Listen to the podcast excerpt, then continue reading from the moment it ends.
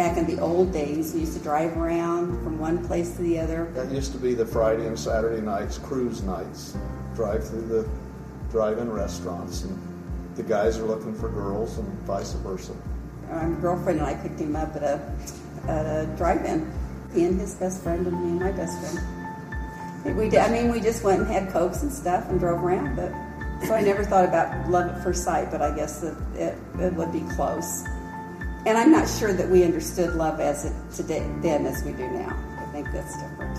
I was uh, finishing up college, and everything was a whirlwind. I think that's it was all coming together and happening so fast that we, that like you, like Marilyn said, we were just kind of going. It was going to happen from within a few weeks after we first met. One of those things. We had a very small wedding, and um, it was. I don't really remember anything. Nothing happened that made it um, a catastrophe. Everything just kind of went smoothly. So from the time that we got married, early actually, we we had kids uh, early. I think Marilyn was 20 and I was 22 when we got married. And within a year, we had our first child, and within six years, we had four. So we were busy. Seemed like we didn't have time to fight. As soon as the kids came along, which was, of course, very early, that focused us. And I know we were, I know Marilyn's family and I know my family, we were taught to be responsible. And and in my family, uh, my dad taught my brother and I very strongly that you respected your mom. And I think that carries over in relationships uh, with all women and, and men that they need to respect each other. The one thing that I wish is that we had found our church earlier in our life because I do think that has made a huge difference in our marriage. And it's something I'm very thankful for today, and I, it's something I would hope for my kids. 25 or 35 years of our marriage, we had a very good family unit. But I know from my perspective, my focus was totally wrong. I was on focusing on making money, career path, ego, and all that kind of thing. And, and it wasn't really until we found Westridge that that changed. Your faith and your family needs to come first. That's what I would say.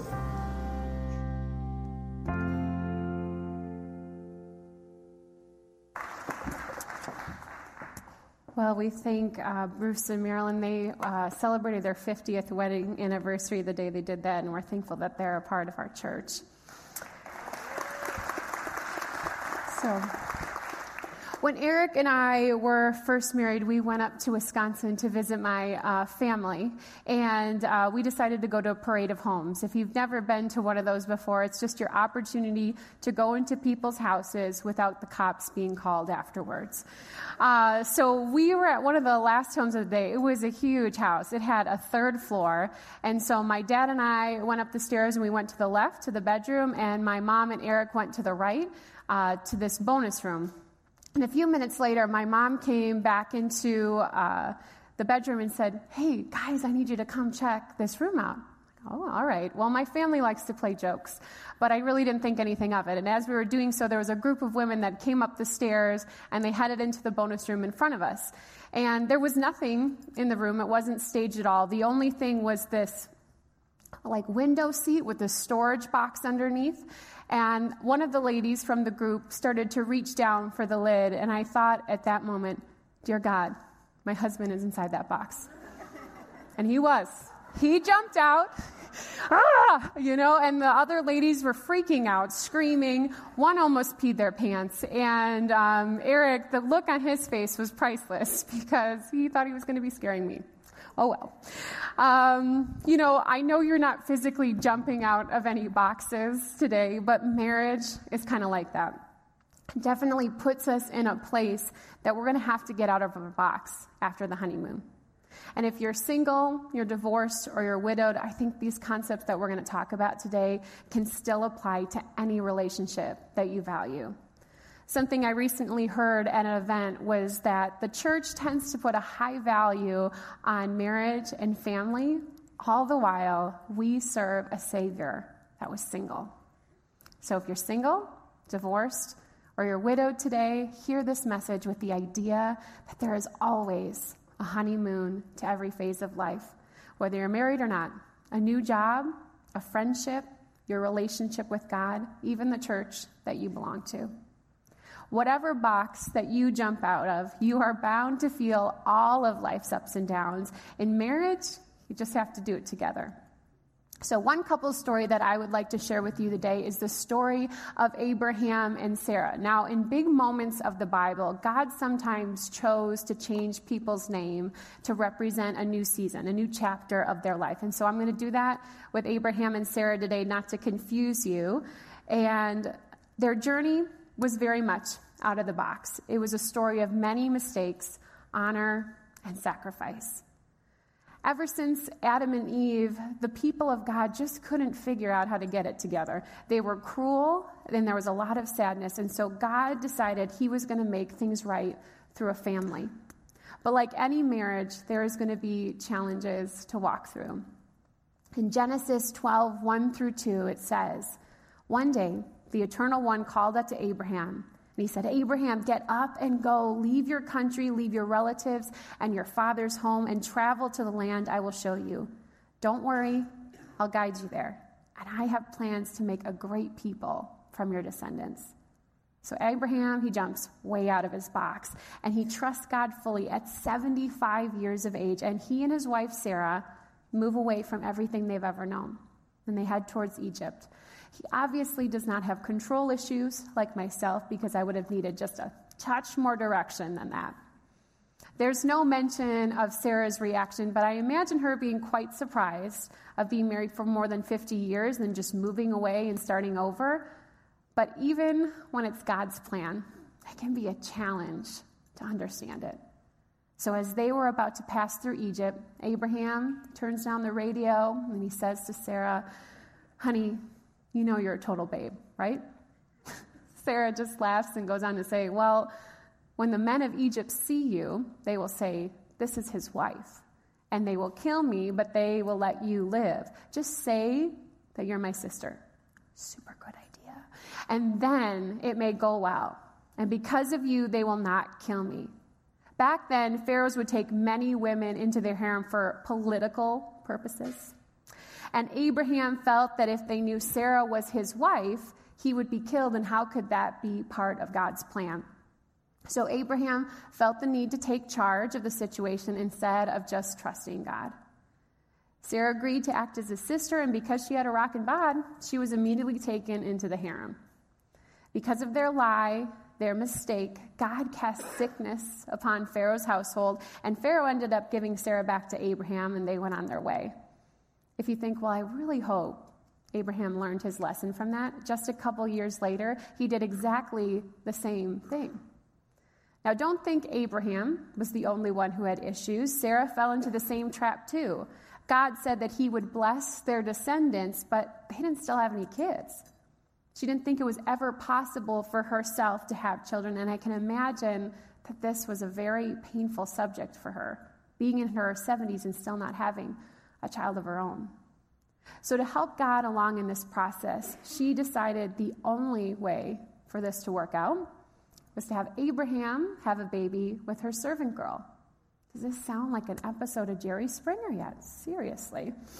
For many of us, it's easy to think, wow, all those people of the Bible that God used, they're such good people. I don't think I could ever be like any of them. Well, when you look through the whole Bible, there was no perfect person except Jesus. And each of them, just like us, dealt with our own setbacks. If you decide to marry, there's going to be countless mistakes between the both of you. Remember, God told Abraham from the very beginning, I have plans to make a great people from your descendants. He suddenly didn't say, eh, Never mind, Abraham. You weren't the person I wanted. God knew that Sarah and Abraham would still make mistakes. And he continued to use him and them for their greater purpose. God wasn't done with Sarah and Abraham, and he is not done with you. But you need to work through those setbacks so you can flourish into what he knows you can be. Mistakes in marriage can be as simple as not putting the toilet seat down, all the way to infidelity. But how many couples do you know allow their past mistakes to continue to deteriorate their marriage? Any relationship you have, it's a lot of work. So, as painful as these moments can be, if you come together as a couple and you can be more, refined and stronger. So here, Abraham and Sarah, they have moved around. They've been through some very interesting situations in their marriage, and it's now been 10 years since God asked them to go. And I'm sure Abraham and Sarah laid in bed most nights asking each other when God was going to do what he promised. God always keeps his word. A lot of times we start thinking he doesn't because we don't know when God is going to fulfill his promise. Because God's timing is far different than ours which so can be a challenge when we are in a culture of now, now, now. God came to Abraham one evening in a dream and he said, Don't be afraid, Abraham, for I will protect you and your reward will be great. But Abraham replied, Oh, sovereign Lord, what good are all your blessings when I don't even have a son? You've given me no descendants of my own, so one of my servants will be my heir. And then God said, No, your servant will not be your heir, for you will have a son of your own who will be your heir. And then the Lord took Abraham outside and said to him, Look up into the sky and count the stars if you can. That's how many descendants you will have. And Abraham believed the Lord, and the Lord counted him as righteous because of his faith. So, after all of those mistakes, and we didn't even talk about all of them today, Abraham and Sarah were going to usher in God's new plan. God said, Continue to trust and serve me faithfully. Be blameless and true. If you are true and trust me, then I will make certain that the covenant with you that I have promised, and I will bless you with a throng of descendants. We're going to skip over the next chapter because every male in Abraham's household had to cut off their foreskin. We're just going to leave that to Greg for a future message. All right? Yikes. So, at the ripe age of 100 years old, Abraham and Sarah finally had their baby boy. You know, God had a sense of humor because they named him Isaac, which means laughter. God, He always honors us, but are we honoring Him with those closest in our lives? Eric and I are in a community group and we're discussing marriage right now, and honor was one of the topics we had the other week. And I thought to myself, Am I honoring my husband? I know I can be very sarcastic at times, and I have to be careful with what comes out of my mouth. Because if I don't process it first, it doesn't always come out right. I know that I love my husband, but I realized I wasn't aware of my actions. It's so easy to fall into the mindset of giving the worst of yourself to the ones you love the most it becomes very easy to go through years of marriage not realizing we are putting very little effort back into it. I mean, we celebrate our kids' birthdays with fanfare, gifts, and balloons, but when it comes to the meaning of your anniversary, have we just made it another day? One of the greatest movies of all time, and I'm sure you're all thinking of the same one. It's the 1989 classic, Bill and Ted's Excellent Adventure, okay? I love Keanu. All right. They say in the movie, be excellent to one another. Let's choose to make our marriages excellent. Choose to honor one another, listen to each other, have fun, make out for a change. Just choose to do life with each other. And on a side note, for those of you that their sp- your spouse doesn't have a relationship with Christ, I know that this is probably a very tender place for you. But just because you don't believe in the same way doesn't mean you don't have to honor them. Because by honoring them, you become the closest, most physical example of Jesus to them each and every day. Married or not, we need to do the same with our relationship with God. Are we giving the worst of ourselves to the one who loves us the most? So, back to our story of Abraham and Sarah. Their son Isaac grew up, they were happy, and then one day, God asked Abraham to sacrifice his son. The son he's waited for, the son he loves, the son God planned out for him. So, why on earth would God ask him to do such a terrible thing? Isaac, who could have been around his teenage years at the time, and Abraham set out one morning to make a sacrifice, which was a normal occurrence. Isaac carried the wood on his shoulders. They climbed up a steep, stony mountain path. They built the altar. Isaac questioned what his father was doing when he bound him, but he obeyed. I can imagine tears were probably filling up Abraham's eyes his hands trembling as he raised his knife in the air, pain filling his heart. But at the very last moment, an angel said, Stop. Don't lay your hand on that boy or do anything to harm him. I know now that you respect the one true God and will be loyal to him and follow his commands because you were willing to give up your son, your only son. Does that not sound like another prominent story from the Bible to you? If you fast forward 55 generations later, when God's only beloved son, Jesus, a descendant of Abraham's family, carried the wood of the cross on his shoulders as he too climbed up a steep, stony mountain path to his crucifixion. Jesus did question his father the night before in the garden, but he obeyed his father. He was the ultimate sacrifice for us all. It's not always going to be a honeymoon because the reality is there is bound to be sacrifice in marriage. Maybe not to the extent of what Abraham and Isaac went through, but sacrifice can be in many forms lost job opportunities, tending to your child's special needs, taking care of your aging parents. I often think of military families and the sacrifice that plays a role in their lives. I met Inga while we were in college, and I witnessed her and her boyfriend Ryan fall in love, and they got married. But soon after, Ryan decided to join the military. As Ryan was willing to sacrifice for our country, their life after their honeymoon and the first 10 years of their marriage was far different, and they had to go through a lot of different forms of sacrifice. Ryan joined the Marines and he flies a V 22. And in some of his first deployable years, they were incredibly hard because they started having kids. Ryan did two seven month deployments in Afghanistan in the span of three years. But even when he was home, he also had extended off site training, and it became physically exhausting for Inga and emotionally hard for Ryan because he missed so many moments with his family. Through those challenging years of their life, God provided a group of women that became like sisters to her. While their husbands were away, they ate dinner five nights a week, they vacationed together, and as their second child was being born, Ryan was still deployed in Afghanistan for another month. However, her two best friends, also nine months pregnant, were both able to be in the delivery room as she welcomed their daughter into the world. And even in the pain of sacrifice of not having her husband by her side, those memories were some of her most cherished.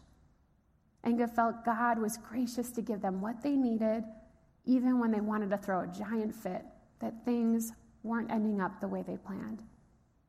Because of living such separate lives, they decided to go to some counseling to work on some different aspects of their marriage, and they found it incredibly helpful, and it brought them closer together. And I know for some of you, professional help seems like you can't do it on your own. But if you cannot make progress after a hard season, this is always a great option.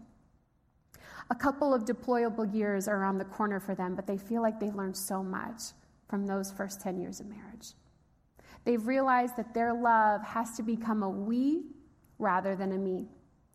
Sometimes we have to sacrifice the things we want or expected, and we have to choose to let it go.